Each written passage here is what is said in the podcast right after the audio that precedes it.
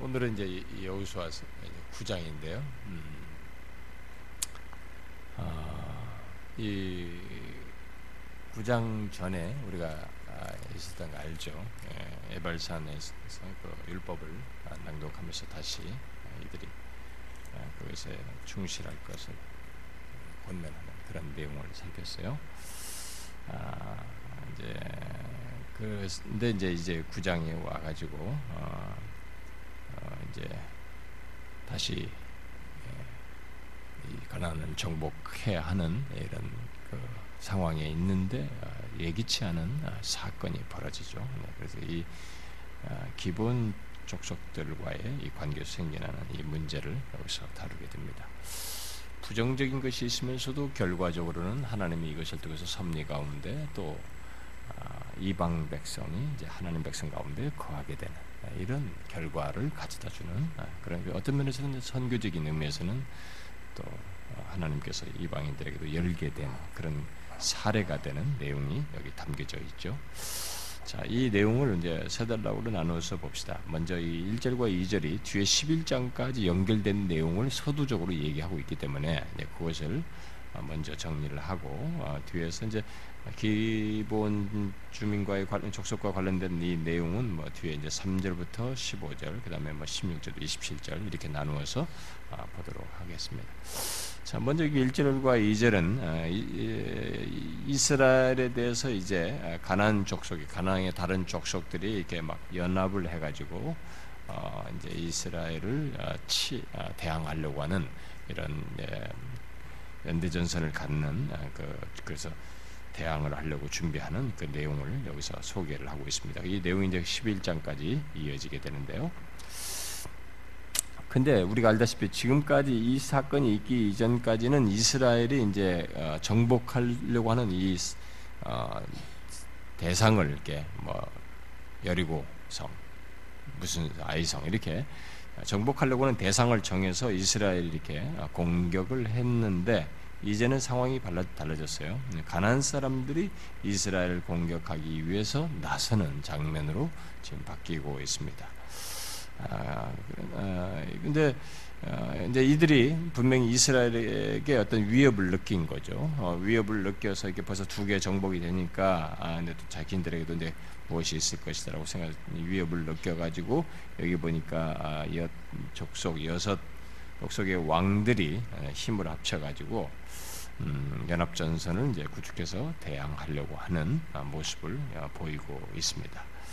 아, 그 사실을 여기 이제 1절과 2절에서 기록하고 있는데, 어, 이제 이 역사적인 이제 정황은 그 내용은 뒤에 11장까지 내용에서 말해주고 있는데요. 자, 먼저 우리는 이런 일이 이들에게 의해서 있게 된 것을 한번 먼저 잠깐 생각해 볼 필요가 있습니다. 이들이 이런 연대전선을 가지고 공격을 하겠다고 대항을 하기 위해서 준비를 했는 이 정황이 만들어진 것을 먼저 한번 잠깐 생각해 볼 필요가 있어요.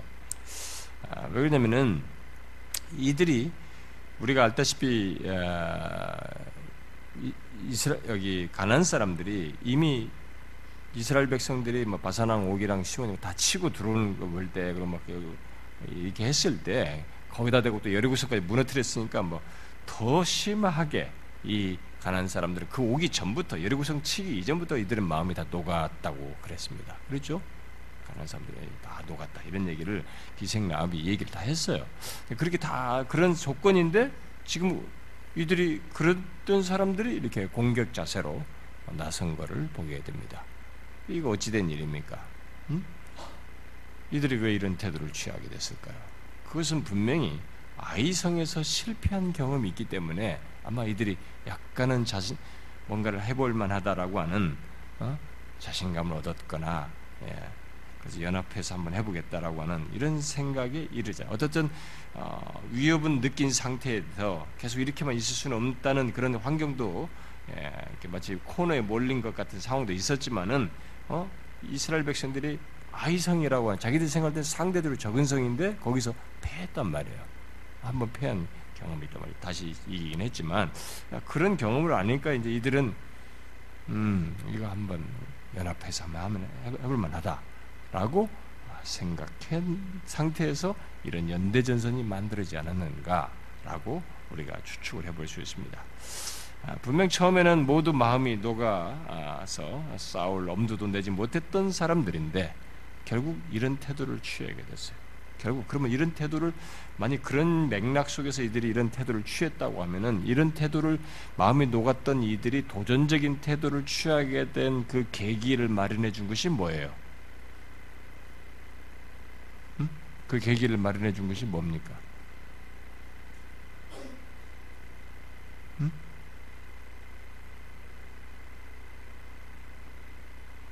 뭡니까?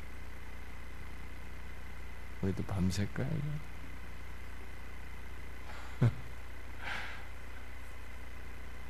뭐예요? 뭐가 이, 이, 들에게 이런 계기를 마련해 준 결국 파고 들어가면 그 계기가 뭐예요? 원인 제공이 되는 게 뭡니까? 어? 뭐 오늘 무슨 일 있어요?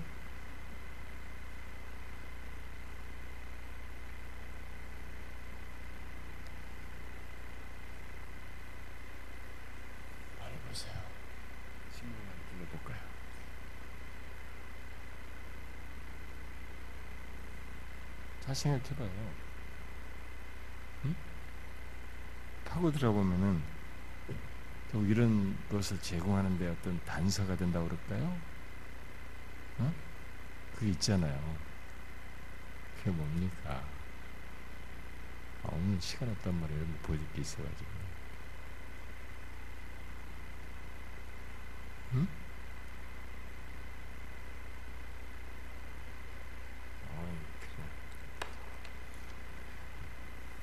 아는데 말하는 겁니까? 음. 이제 우리가 연습을 해야 된단 말이에요. 다른 사역자들이, 다른 설교자들이 왔는데 하, 이 교회는 질문도 대답도 안 하고 물어도 아멘도 안 하고 항상 욕은 내가 다 얻어먹단 말이에요. 어, 나오고라고도 연습이 좀 돼야 돼요. 자, 단서가 된 것은 결국 아간의 죄잖아요. 아간의 죄가 이런 빈틈을 준 거죠. 아, 이게 괜찮구나. 하여튼 아간의 죄로 인해서 된 것인데 이들은 그걸 모르는 거지 사실은요. 어, 그것으로 인해서 생겨난 결과로 인해서 단서 이들이 용기를 갖고 이제 해볼 만하다고 생각한 것이죠. 우리가 이런 걸 잘 생각해야 됩니다. 항상 하나님의 백성들의 이런 그 빈틈이라고 죄죠. 그 죄는 세상으로 하여금 우리를 흠잡아서 대항할 용기를 줘요. 용기를 줍니다. 아, 그래서 지금 이 세상이 기독교에 대해서 이전보다 더 이게 노골적이고 적대적인 태도를 더 강력하게 드러낸 데는 우리들이 지은 죄로 인해서 교회와 예수님 사람들이 지은 죄로 인해서 우리가 흠이 잡힌 거야. 이런 빌미를 준 것이죠. 세상으로 하여. 그게 뭐예요 여기서. 이들은 한번 해보자 말이지. 이렇게 한 것입니다. 네, 사실상 하나님이 이것을 이렇게 모든 걸 주관하셔서 된 것인데 그걸 알지 못하고 이제 그들은 그 거기까지는 못 미치는 거예요 자신들이 이해 영역이 그렇게 한 겁니다. 근데 결국 이제 그 때문에 당하는 거죠. 그 때문에 그런 오판을 했기 때문에 결국 이제 그들은 자신들이 판 함정에 들어가서 당하게 되지만 근데 그 과정 속에서 우리는 이런 경험을 한단 말이에요. 어? 우리들이 빈틈으로 인해서 말이죠. 죄로 인해서 세상이 우리에 대해서 이렇게 적대하고 적대하는데 대범하고 담대성을 가지고 한번 해보려고 하는 이런 태도를 취하는 아, 이들도 그렇고 우리 현실도 비슷한 현상이 생긴다고 볼 수 있습니다. 자, 어쨌든 이렇게 아, 이스라엘 대항하려는 이 가나안의 연합군이죠. 연합군이 여기 보니까 모든 지역에서 왔어요. 요단 서쪽 산지 요단 서쪽이니까 이제 동편 건너가지고요. 서쪽 산지, 평지, 레바논 앞 대해 연안에 있는 그러니까 아, 레바논 대해 연합이다. 아, 이것은 결국 지중해 연안이죠. 응? 해안지대 전체를 얘기하는 거죠. 레바논을 끼고 이렇게 쭉. 아, 그러니까 결국 가난 전체가 이스라엘에 대항하기 위해서 나선 것입니다. 전체가 여기서 보니까 여섯 개 족속이 이제 언급이 되는데 여섯 개 족속이 일심으로 모여서 일심으로 여호수아와 이스라엘에 맞서서 싸우려고 했습니다. 자, 이런 정황 속에서 뒤에 3절부터 14절에 거기에 아, 한 족속이에요.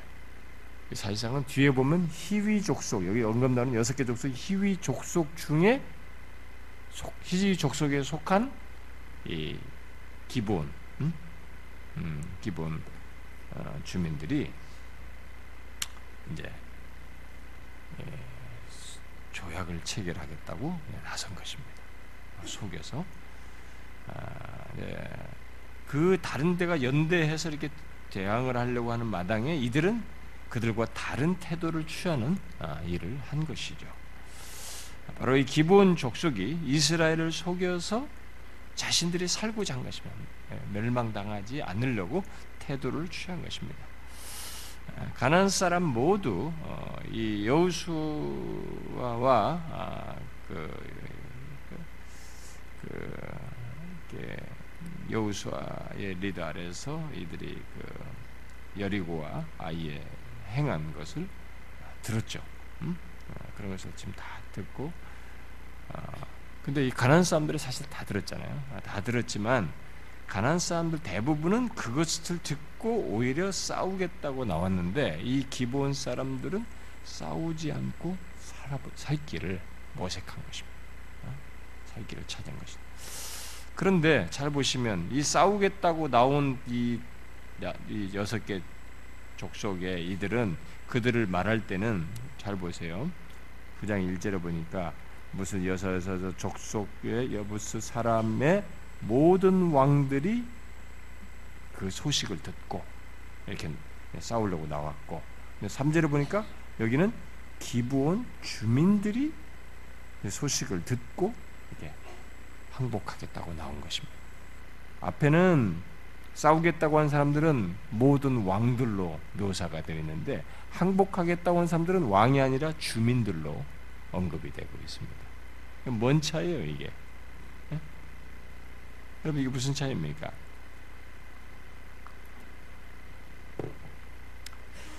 아, 그 왕들은 아, 예, 왕들이 이렇게 싸우려고 나선 것은 아무래도 왕들이 결정을 할 때 이런 것을 하려고 할 때는 결국 뭐겠어요? 왕들은 잃을 것이 많잖아요. 음, 잃을 것이 많기 때문에 어떻게 해서든 지키려고 아, 막 싸움을 어, 나서고 이렇게 결정해서 한 것 같고 주민들은 뭐겠어요? 여기 주민들은 항복하겠다고 하는 이 주민들은 누가 지배하든 이들에게 중요한 것은 이것으로 인해서 죽고 살고 뭐 가족을 잃고 망해는 이게 아니고 누가 지배를 하든 자신들의 생존이 보장되고 먹고 살만 살 수만 있다면 그게 좋다라고 생각한 것이죠. 그래서 이 전, 이런 결정권자들은 대부분 자신들의 이익과 관련해서 그런 행동을 많이 하죠. 이 앞에 리더자들이. 음? 아, 그것 때문에 이 평민들만 막 짓밟혀 죽는 것이죠. 음? 근데 어쨌든 이 항복하겠다는 사람들은 주민들로 묘사되고 있고 싸우겠다고 하는 사람들은 왕들로 묘사되고 있습니다. 자, 그런 가운데서 어, 그렇게 그렇게 살고자 한 이 기본은 어, 근데 이, 이, 이 지금 이 가난의 정, 전체 모든 정보를 아직 명확하게 알지 못하고 있는 족속이 어디 살고 있는가 알지 못하는 이스라엘에 있어서는 이 사람들이 어디 있는지 잘 모르잖아요. 근데 우리가 이제 여기서 이, 들이 와서 뭐 나중에 확인한 확인하면 가까이 있었던 사람들이죠. 근데 이게 실제로 자료로 보면은 음, 이 기본은 이 아이성에서 이 이스라엘 백성들이 먼저 최근에 정복한 아이성에서 아, 불과 한 12km 정도밖에 안 떨어지는 아주 가까이 있는. 그러니까 가까이서 이 멸망 소식을 다 들은 거죠. 어, 아이성이 멸망해서 다 들었던 것이죠. 아, 그러니까 이제 이 아이성의 정복 소식을 누구보다도 빨리 접했던 이들은 급한 거예요. 모든 정보를 가지고 살 길을 나선 것입니다. 그래서 자신들의 생존을 위해서 어, 이 이스라엘을 이렇게 또 여호수아를 속일 구상으로 그 보니까 4절 이하로 나오잖아요. 꾀를 내서 사신의 모양을 꾸미고 아주 보세요. 여기 놀랍습니다. 어, 전대가 헤어진 것을 가지고 어? 가죽 포도주부터도 막 헤어지게 하고 찢어지게 가지고 찢어져서 기웠어요. 어? 그래 가지고 그걸 나귀에다 싣고 그 발에는 낡아서 기운 신을 신고 어, 낡은 옷을 입고 어, 다 마르고 곰팡이가 난 떡을 다 준비해가지고. 아주 그럴듯하죠. 음, 아주 준비를 철저하게 했어요. 자, 이들은 분명히 진멸하라고 한 백성에 속한 자들이죠. 이들도 어, 멸망하라고 한 그 백성 중에 속한 자들이지만 그래서 우리가 7절 보면 희위 족속 우리가 멸망하라고 모세가 가서 저들 멸하라고 한 그 족속이 희위 족속 무슨 족속 무슨 족할 때 거기 속했던 그 희위 족속이에요. 어, 희위 족속에 아, 속한 자들입니다. 그런데 그들 가운데 이 희위 족속 가운데 이 기본 사람들이 이스라엘을 속여서 어떻게 해서라도 언약을 맺어서 언약을 맺으면 사기다. 아마 이런 정보를 어떻게 갖게 됐는지는 잘 모르겠어요. 아마 이, 원래 고대 근동 지역이 서로 조약을 맺으면 이 조약을 굉장히 철저히 지키거든요. 이거 안 지키면은 뭐 서로에게 어, 예, 이제 그들 사이에서는 뭐 신을 두고 주로 맹세하는 것이 보통이기 때문에 신을 두고 맹세한 것이 안 지켰더니 신이 자신을 저주한다는 이런 통념도 있고 근데 그 특별히 이스라엘 백성들도 그런 것에 언약을 맺어서 그렇게 한다라는 아마 정보까지 얻었는지는 우리가 모르겠으나 일단은 그런 정도의 지식을 가지고 이스라엘을 속여서라도 언약을 맺자라고 맺어서 살겠다고 하는 열심으로 이들이 온 것입니다. 자, 그래서 이스라엘이 진치고 있는 이 길갈이라는 곳에 왔는데 이 길갈은 어, 성경의 길갈은 이름이 이제 몇 군데 나오는데요. 음, 가장 유명한 길갈은 요단강을 건너 가지고 처음 진쳤던 곳 우리가 앞에서 봤죠. 그 길갈이 굉장히 제일 유명한 곳이에요. 이제 거기는 아닙니다. 만약 그렇다 그러면 여, 여, 이들이 어, 여기 언약을 맺겠다고 에발산까지 왔다가 또 다시 40km 내려갔다가 또 다시 올라와야 되는 이런 일을 해야 된단 말이에요. 그러니까 도대체 이 200만이나 되는 뭐, 수많은 사람들 이 사람들을 같이 데리고 이렇게 그랬을 수는 없단 말이에요. 어, 그러니까 이건 아니라고 보고 아마 여기서 말하는 어, 이 길갈은 이 여기 에발산과 그리심산 근처에 있는 어떤 작은 지역 이름으로 어, 추측이 됩니다. 자, 그래서 여호수아는 어, 그런 음, 음, 이 상황에서 이제 분장에서 찾아온 이 기본 사람들에게 묻죠. 어디서 왔느냐 물었고 그 질문에 그들은 아주 먼 곳에서 왔다고 그리고 자신들이 온 이유는 뭐예요? 9절에 9절 10절에 보니까 종들은 당신의 하나님 여호와의 이름으로 뭔가 하나님에 대해서 정보를 다 가지고 온 것처럼 여호와의 이름으로 말미암아 심히 먼 날에서 왔사오니 이는 우리가 그의 소문과 그가 애굽에서 행하신 모든 일을 들으며 하나님에 대한 명성을 다 들었다는 거예요. 또 그가 요단 동쪽에 있는 아모리 사람의 두 왕들과 헤스본 왕 시온과 아스다롯에 있는 바산 왕 옥에게 행한 모든 일을 들었습니다. 그러니까 요단 동쪽에 가나안으로 들어오기 전에 있었던 그 행한 하나님의 사역에 대한 그 여리고 사람들이 알고 있었던 그리고 어, 기생 라합이 알고 있었던 오기 전에 그들의 하나님께서 행하신 것에 대한 소문과 명성을 들었다라고 말을 하면서 어, 이렇게 멀리서 온 것처럼 얘기를 했어요. 자, 이렇게 말한 것 속에 뭐가 지금 감춰 있습니까? 네, 막 무적 그냥 읽었죠, 여러분. 뭐가 감춰 있잖아요. 뭔가 계략적이잖아요.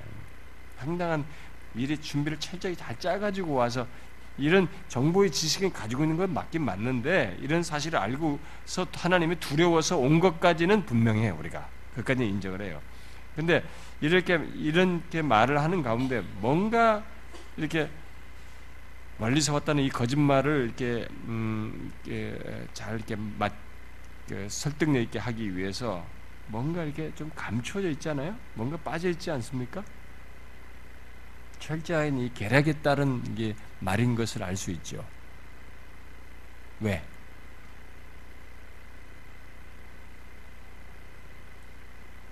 그런 말이죠. 가나안에서 일어난 얘기는 딱 그냥 뺀 거예요. 벌써 자기들은 다 소문 다 들었잖아요. 여리고 가난 땅에서 있었던 여리고서 아이성의 소문도 다 알고 있는데 그걸 알고 있다면 여기 가는 근처에서 가까운 가난 땅의 사람이 온 것이 들통이 날거 아니겠어요? 아, 그 얘기는 다 빼버렸어요. 아주 대단하죠. 여러분 속이는 자는 철저한 것입니다. 당하는 자는 원래 당하죠. 아, 예. 우리는 그냥 미치는 거예요. 속이겠다는 사람은 말을 철저하게 준비해서 차차차차 잘하기 때문에 우리는 뭐뭐 있으면 그대로 다 합니다. 근데 우리가 여기서 배울 게 있습니다. 이런 모든 정황 속에서 배울 것이 있어요. 자, 어쨌든 분명한 것은 이들이 이스라엘 하나님 여호와에 대한 두려움은 있었어요. 이런 모든 사실을 다 정보를 가지고 있었단 말이에요. 말을 하지 않았지만 그것까지 포함해서 하나님에 대해 하나님의 소 명성을 듣고 두려움이 있었습니다. 그런데 그들의 계략은 특히 그들이 제시한 이 증거물, 뭐 헤어진 어, 신발이나 뭐 곰팡이난 빵이나 말이죠. 뭐 이런 것들을 가지고 아, 이스라엘을 이렇게 감쪽같이 이런 증거물들 가지고 막 멀리서 온 것처럼 보이, 보였으니까 말을 그렇게 하면서 멀리서 온 것처럼 다 보였단 말이에요. 그러니까 속아요. 뒤에 나중에 보면은 12절에서도 그런 얘기를 하잖아요.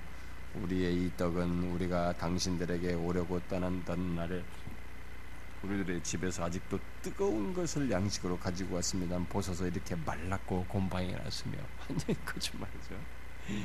우리가 포도주를 담은 이 가죽보다도 새 것이었는데 찢어져 가지고 중간에 오면서 막 기었다 이죠. 우리의 이 옷도 신도 여행이 매우 길어가 이렇게 낡아졌습니다. 이렇게 했단 말이에요. 그러니까 그런 증거물로 탁탁탁 되는 것에 이들이 이스라엘이 감쪽같이 속았어요. 그 이스라엘 백성들이 지금 다 모여 있잖아요. 모여 있는데 한 무리가 쫙 와가지고 그런 모습으로 다 이런 얘기를 하니 지금 뭐 이 지도자들 여기부터 해가지고 여호수아라는 사람들이 다 감쪽같이 속은 것입니다.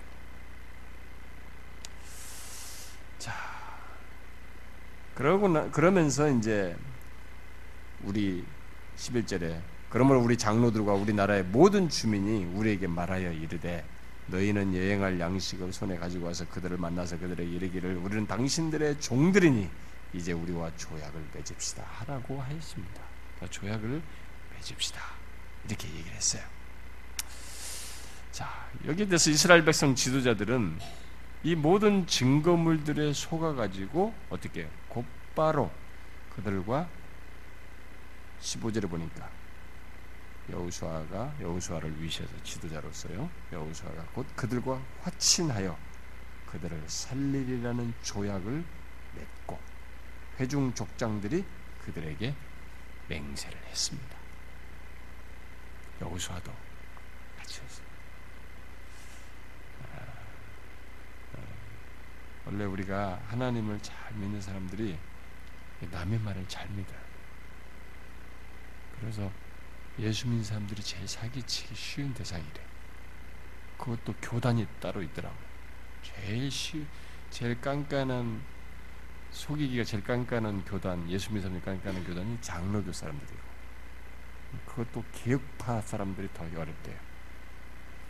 그리고 뒤로 갈수록 좀 쉬운데 제일 쉬운 사람이 순복음입니다. 제가 얘기한 게 아니고 사람들이 이렇게. 그리고 이단들이 신천지도 제일 쉬운 곳이 자기들이 순복음이 쉽다고 말했네요. 거가 제일 쉽다. 그러니까 예수 믿는 사람들 일단 우리가 잘 속는데 남의 말을 잘 믿잖아요.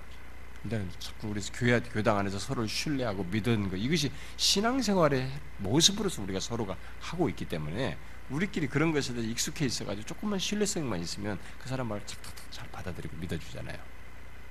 그랬. 그래가지고 여우수아부터 첫스까지 탁 믿은 거야. 그래가지고 다 바로 조약을 맺었어요. 그리고 맹세했습니다. 자, 뭐가 문제예요?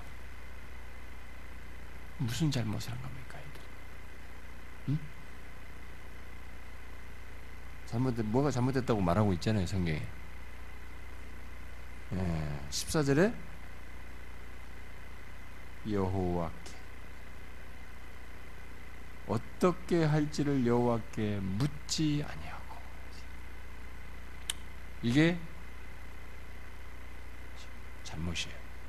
자, 우리는 이런 상황에서 여호와께 묻는 문제를 하지 않았다고 이게 이제 잘못된 것으로 어? 지적을 받고 결국 이것이 죄로 지적을 받아야 하는 이런 상황에 대해서 우리는 거의 놓칩니다. 생각 안 하죠. 왜냐면 어떤 상황이 강력하게 설득력이 가지면은 너무 그리고 거기에 대해서 이게 내가 볼 때 호의를 베푸는 것이고 선을 베푸는 것이다라고 여겨졌고 모든 것이 맞아떨어질 때는 그걸 거기서 판단에 의해서 그냥 아 이건 하면 된다 이렇게 생각하지 하나님께 이 상황을 물을 거라고 생각 거의 안 하고 탁 넘어간단 말이에요. 특히 자기 자신의 생각과 이 인생 경험이 많고 어떤 성공 사례가 많고 자기가 뭐 탁탁탁 판단해서 이 일을 잘 진행했고 인생을 살아온 사람일수록 하나님께 묻고 어떤 결정을 하기보다는 자신이 생각하는 말을 따라서 또 이렇게 바로 결정을 하고 호의적으로 결정하는 것이 우리에겐 더 익숙한 일이에요. 근데 이 사실이 이제 앞에서부터 진행되어 온 여리고성을 무너뜨리기도 하지만은 모든 것이 순차적으로 기계적으로 탁탁탁 되는 게 아니에요. 매사 상황이 다 달라지는 것입니다. 하나님과 함께하는 이 상황들이 다 달라 조금씩 달라요. 그 다른 상황에서 계속적으로 달라져도 어떤 또 유혹이 강하게 오고 또 이렇게, 감추어서 오고 이렇게 다양한 모양으로 와도 변치 않는 그 중심성은 있어야 되는 것인데 이 중심성이 여기서 또 빠지는 거야.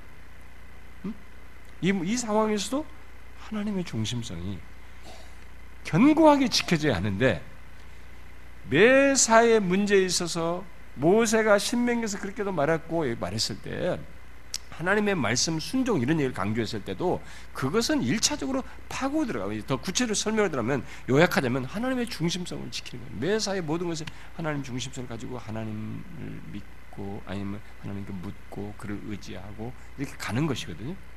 근데 이게 탁 빠져버렸어요. 자, 그러면 우리는 여기서 이제 질문을 할 수도 있습니다.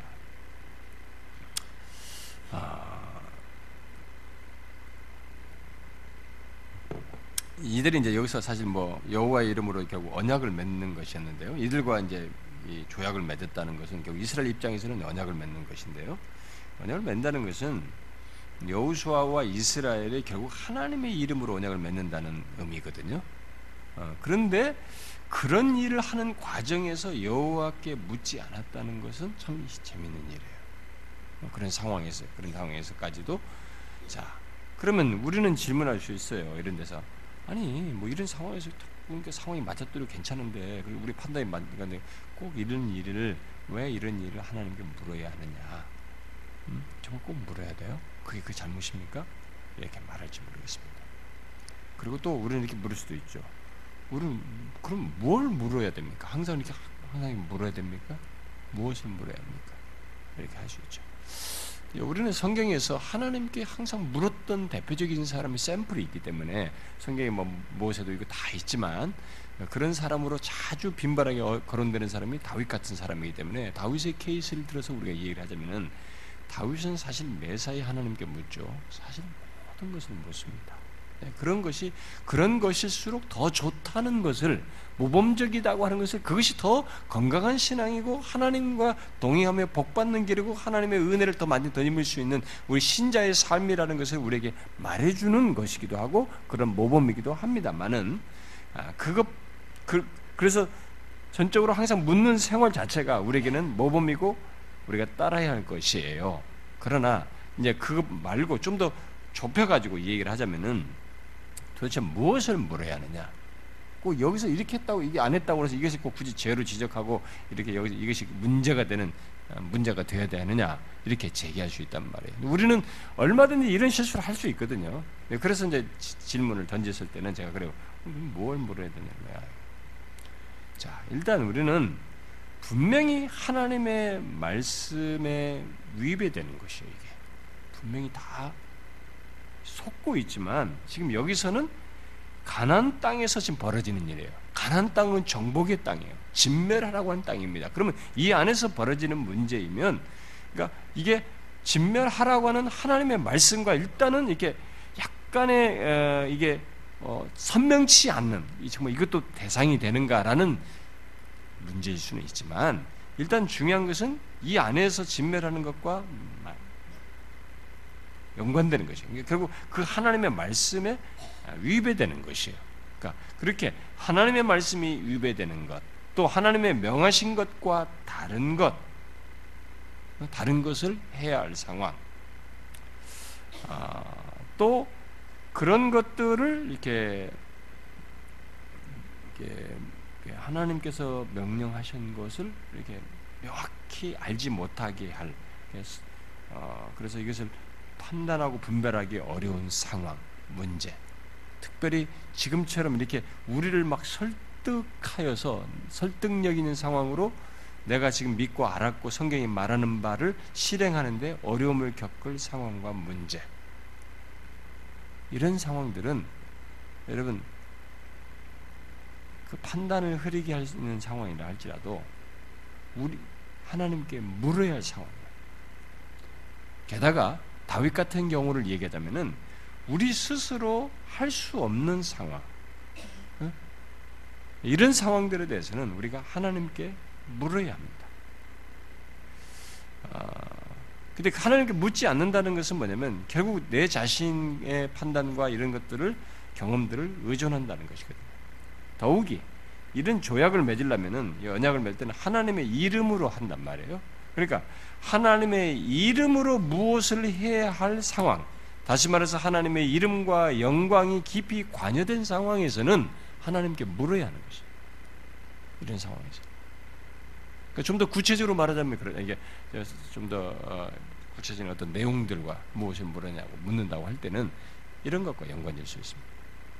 자, 저도 목사이면서 여기 지금 여호수아인 여호수아도 지금 리더로서 지금 이런 잘못을 하는데요.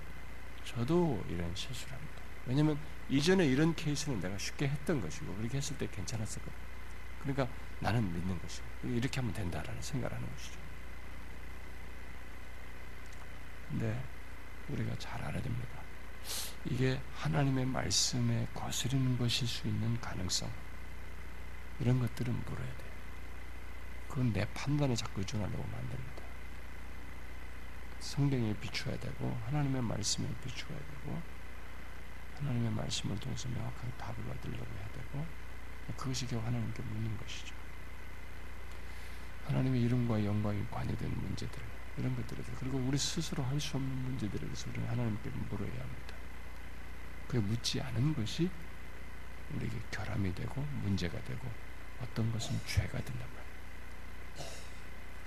단 말이에요. 이래요. 그, 그것을 딱 결정적인 잘못으로 언급을 하고 있습니다. 그래서 여호수아와 이스라엘은 하나님께 묻지 않음으로써 하나님께 말, 하나님께서 말씀하신 것을 거스려 행했습니다. 자, 우리들은 이런 압도적인 너무나 마음을 확실하게 빼앗는 상황에서 물을 필요를 못 느끼고 빨리 결정할 수 있는데 조심해야 이게 우리에게 유혹이에요. 이것은 여호수아 같이 그동안 모세 밑에서 많이 배웠고 앞에서 많은 이런 하나님의 생생 경험을 했음에도 불구하고 실수한 것입니다.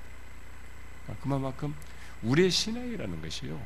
이렇게 주님 앞에 갈 때까지 모든 죄와 유혹으로부터 자신할 수가 없어요.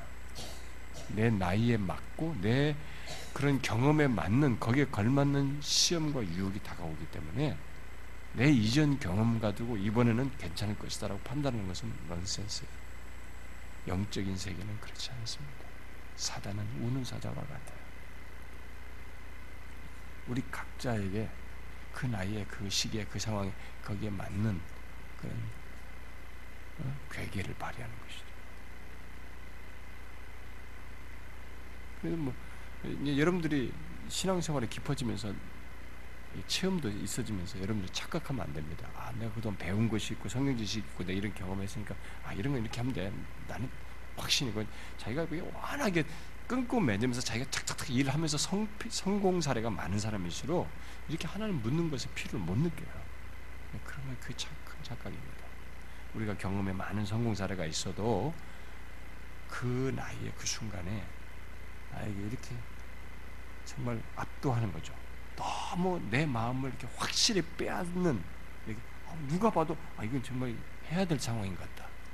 라고 해서 이 상황에 함몰되어서 거기에 내가 오케이 할 수 있는 거예요. 하나님께 묻지 않고 할 수 있는 것입니다. 그게 우리에게 시험이 되는 것입니다. 이것 때문에 진멸해야 할 기도원이 기부원 사람들이 남는 거예요. 여기 남는 것이. 암암리에 이런 것들은 이스라엘 백성들이 하나님 중심성을 가지고 신앙생활을 해야 되는 이런 것들을 이제 희석시킬 수 있는 여지를 갖는 것이거든요. 이 기본 사람들에 의해서 부정되는 것들이 그 뭐 완전히 없을 수가 없거든요. 예? 섞이면. 그러니까 우리가 우리의 나의 인생의 여정 속에 항상 이런 기본과 같은 속임수로 나를 미혹하는 것. 아, 이것을 우리가 하나님께 물음으로써만 극복할 수 있다는 것을 명심하셔야 돼요. 우리가 항상 그렇게 생각하면서 살아야 돼요. 저 자신에게도 하는 말입니다. 저도 이런 부분에 분명히 큰 약점이 있어요. 제가 또 마음이 어떤 때는 약해가지고요. 이게 막 금방 오픈해버려요. 그 뒤돌아서 후회한다. 자, 그 다음에 이제 16절부터 27절에서요.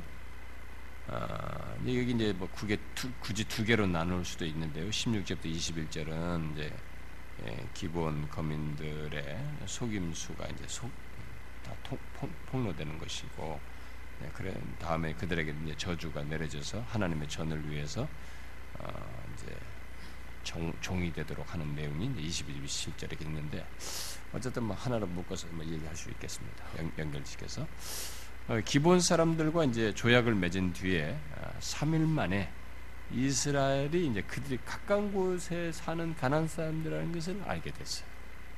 하, 얼마나 황당합니까? 사람이 한번 속고 나면은 뭐 이것은 이제 아예 모르는 관계 속에서 속았으면 괜찮지만 아주 사랑하고 알고 뭐 이렇게 믿었던 관계에서 속으면은 아 정말 그건 굉장히 힘들죠. 음, 속는다. 그것이 폭로가 돼서 아니라는 것을 알게 됐을 때는 견디기가 어렵지 않습니까? 근데 어쨌든 뭐 이건 관계가 있었던 건 아닌데 어쨌든 이제 이게 정복해야 할 대상인데 이 말이죠. 바로 가까이 있었단 말이에요. 이게 알게 됐어요. 아, 이제 근데 속은 것은 알았지만 이미 언약을 지키기로 맹세하였기 때문에 방법이 없었어. 구약에서 맹세한다는 것은 꼭 지켜야 한다는 것이란 말이야. 특히 하나님의 이름으로 이렇게 한 맹세는 한, 아, 지키지 않으면 하나님을 욕되게 하는 것이기 때문에 반드시 지켜야 한단 말이에요. 어, 특별히 그리고 저주가 임한단 말이에요. 하나님의 저주. 네? 근데 이 속은 것을 안 이스라엘 백성들은 이제 막 화가 났겠죠. 그래서 지도자들을 이렇게 막 원망했습니다. 18절에 보니까 원망하죠? 음, 이래요. 청중들을 원망합니다. 자, 이 광야에서는 백성들이 잘못 가지고 어? 지도자는 바르겠는데 여기서는 지금 여호수아와 리더들이 지금 잘못 판단해가지고 거꾸로 됐어. 백성들이 그들에게 하고 있습니다. 자, 그러나 이제 이 맹세한 것 때문에 이 기본 사람들을 건드릴 수가 없다는 것이 지도자들이 다 아는 바란 말이에요.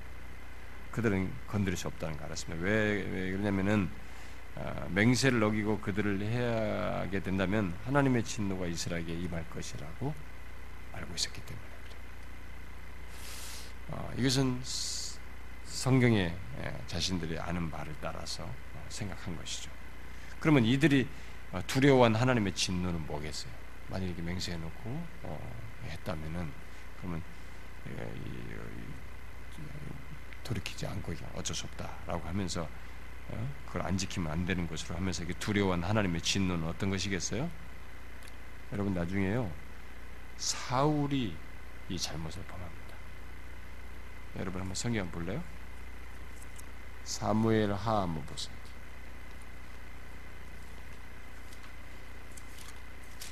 하여튼 사울은 사고 뭉쳐요. 사울은 항상 다 이런 걸 어떻게 다 범하는지 모르겠어요. 그러니까 하나님한테 그렇게 어, 참, 참 심, 악인으로 심판을 받고 그러는데 사무엘하 22장을 보면 아, 21장이죠, 21장. 21장이라고 그랬죠? 음, 21장. 1절을 한번 보세요. 제가 읽어볼게요. 다윗의 시대에 해를 거듭하여 3년 기근이 있으므로 다윗이 여호와 앞에 간구함에 여호와께서 대답을 하셨어요. 말하냐면 왜 이런 기근이 있었느냐 3년 동안 이는 사울과 피를 흘린 그의 집으로 말미암음이니 그가 기본 사람을 죽였기 때문이라는 거예요. 아, 이 기본 사람을 죽였다고 하나님께서 다윗 시대에 3년 기근을 내린 거예요. 이, 이 사람들이 지금 두려워한 게 하나님의 두려운 하나님의 진노가 바로 이런 것이었어요. 지도자들은 그걸 이제 염 생각한 거죠. 이런 진노를 두려워한 것입니다. 여기 어, 이 내용을 잘 보면요. 그래가지고 다윗이 기본 사람을 부릅니다. 야, 우리가 그러면 어떻게 하면 좋겠느냐? 그러니까 뭐 얘들이 조, 조심조심하죠. 아, 그래도 말해라. 그러니까는 우리를 해한 그 자손 중에 일곱 사람을 우리에게 주십시오. 그러면 여호와께서 택하신 사울의 고을 기부하에서 우리가 그들을 여호와 앞에서 목매다겠습니다. 그런 거예요. 그러니까 다윗이 사울과 요나단 사이에 그 언약을 맺으니까 요나단의 아이는 살리고 나머지 다른 쪽에서 일곱을 준 거예요. 가지고 진짜로 일곱을 그렇게 해가지고 이 기본 사람들이 그 사울의 고울인 기부하에서 목매달아 죽여요. 그런데요, 재밌는 사실은 그렇게 해가지고 다 죽고 그 뼈 같은 건다 처리고 다 시신 다 처리하고 난 다음에 일이에요. 그 14절 한번 보세요. 14절에 보면 사울과 그의 아들 요나단의 뼈와 함께 베냐민 땅 셀라에서 그의 아버지 기스의 장사하되 모두 왕의 명령을 따라 행하니 다윗이 그렇게 시켰어요. 그렇게 하니까 그 후에야 하나님이 그 땅을 위한 기도를 들으시니라. 보세요. 이, 여기서 이 맹세한 것을 이렇게 철저히 지키는 하나님을 보세요. 사람들을 생각 않잖아요. 어? 뭐이 자기들이 맹세해놓고 하나님 이름으로 맹세한 것이 그게 야 그 있기나 한 거냐 기억도 안 하고 무시도 할 것인데 하나님은 다 기억해요. 와, 전 놀랍습니다. 아니 그래서 3년 기근이 왜 있어요 하나님? 그런데 3년 기근이 이런 잘못을 했다. 이 여기서 맹세한 거 어기겠다고 그렇게 하나님이 진노해. 그리고 거기서 다 그래서 하고 나서야 하나님께서 피를 다시 주셔. 기도를 들으셔. 상당히 놀라운 얘기입니다. 이런 걸 볼 때 우리가 하나님의 말씀에 대해서 얼마나 철저해야 되는지, 얼마나 조심스러워야 되고 경성해야 되는지를 또다시 생각하게 되는 것입니다. 그러니까 이 지도자들은 그런 진노를 두려워한 것이죠. 응? 아, 그래가지고 어, 어쩔 수 없다 이렇게 한 거예요. 그래서 그들을 질, 그들을 진멸할 수는 없고 그래서 그들은 이스라엘 내에 나무를 패며 물을 깃는 자, 그러니까 이스라엘의 잡일을 하는 것 어, 그런 자들로 이들을 삼았습니다. 아, 예, 그렇게 잡일을 삼은 자로 삼은 것도 성경이 근거한 거예요. 신명기 20장을 보게 되면은 이스라엘과 전쟁을 하는 것, 전쟁을 하려고 하는데 거기서 항복을 했을 때, 예, 그 항복을 선택하는 음, 성의 백성들은 죽이지 말고 종으로 삼으라고 했단 말이에요. 그것에 따라서 이렇게 행동을 한 것입니다.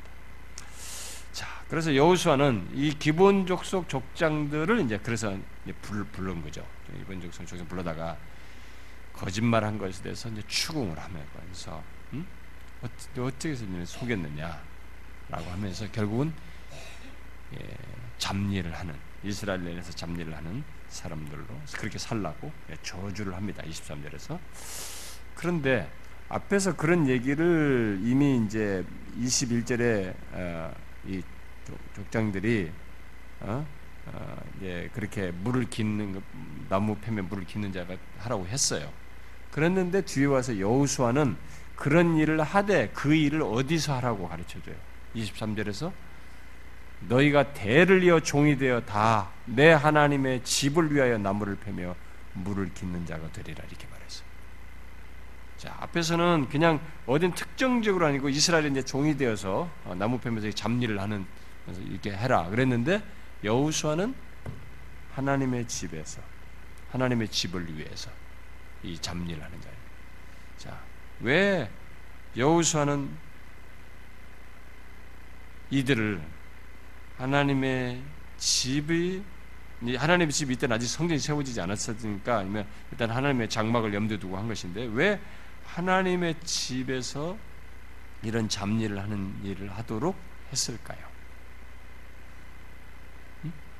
오히려 상식적으로는 거꾸로 생각해요. 이방인들이니까 성전, 하나님의 이런 데는 더 부적합하, 부적합하다고 생각해서 더 떨어뜨리고 여기 이런 것과 관여도 못하게 하고 오히려 그래 마땅할 것 같은데 오히려 반대로 어? 부적합한 것이 아니라 오히려 이, 들을 여기에 어? 성전을 하는데 이 잡일 하는 데 나무 패고 물기는 이런 잡일 하는 쪽에 성전과 가까이에서 일하는 이 일에 이들을 오히려 하게 했단 말이에요. 왜 그랬을까요? 음? 오늘은 질문이 많아요. 왜 그랬을까요? 그것은 분명히 이들 이방이잖아요. 이들이 이스라엘에게 미칠 부정적인 영향을 염두에 둬서 막 그랬을 거라고 생각이 됩니다. 음? 이스라엘 백성들에 끼칠 영향을 최소화하기 위해서 그랬을 것이라고 봐요. 그래서 여호수아는 이스라엘의 가장 거룩한 곳에 이들을 둔 것이죠. 하나님의 집에 일을 하도록. 자, 여호수아의 말에 이 기본 사람들이 아, 이제 24절에 보니까 왜 속임수를 썼는지 아, 대답하는 내용이 나오는데 여기서 이제 좀 주목할 내용이 있죠. 음, 그들이 여호수아에게 대답할 때 왜 그러냐 그러니까 그렇게 되리라고 저주를 하는데 당신의 하나님 여호와께서 그의 종 모세에게 명령하사 이 땅을 다 당신들에게 주고 모세를 통해서 이 땅을 다 붙인 것을 알았대. 들었어요. 보세요. 이들이 어느 정도 이걸 확고히 알고 그럴 것이라고 믿고 온 거예요. 것을 주고 이 땅의 모든 주민을 당신들 앞에서 멸하라 하신 것이 당신의 종들에게 분명히 들렸더라.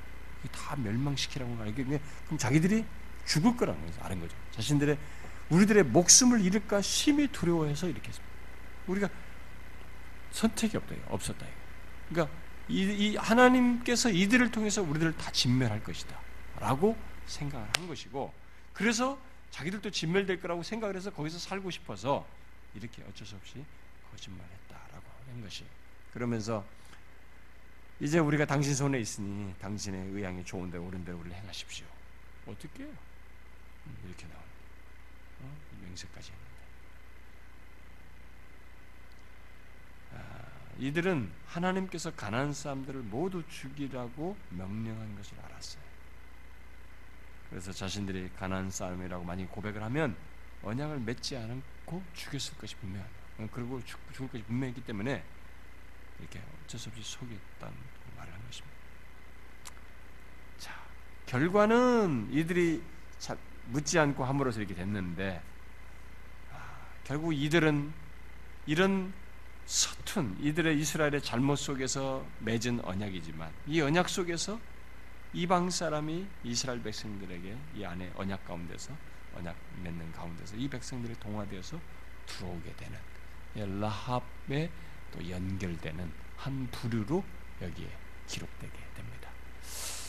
아, 이후로 이 기본 사람들은 이스라엘에 속하게 되어서 포로로 잡혀가잖아요. 이렇게 딱 잡혀갈 때 이 기본 사람들도 그 이스라엘에 섞인 포로로 잡혀가요. 잡혀갔다가 돌아올 때 포로 이후에 그 무리 가운데 기본 사람이 있어요. 그 말은 무슨 말이겠어요?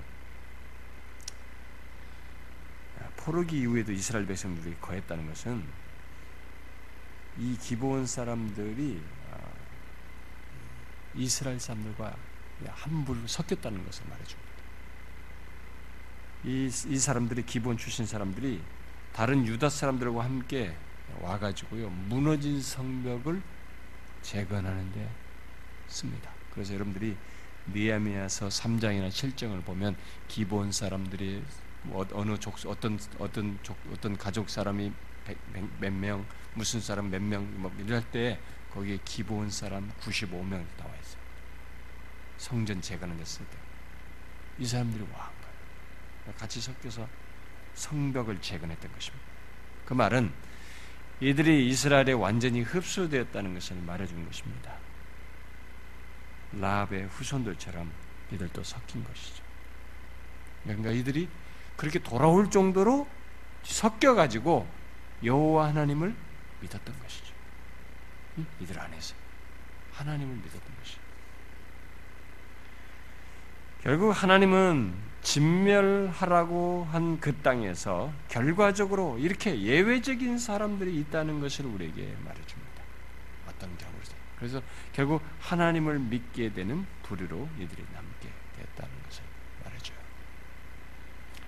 그래서 지금도 아, 하나님은 이런 맥락에서 보면 최악의 사람이라 할지도 우리가 볼 때 쳐서 죽여버려야 할 사람이다. 이 사람은 그냥 끝장내 이건 인간이도 아니다라고 할 사람이라 할지라도 그들이 하나님께 대해서 사실은 문은 열려 있어요. 여러분 문이 열려 있습니다. 여기는 진멸 대상이거든요. 쳐다보지도 말아요. 가증한 사람들 다 죽여버릴 사람. 그런데 또 결과적으로 그렇게 된거 볼때 기생 랍이라는 사람도 보세요. 기생이잖아요. 그런데도 사는 거 보세요.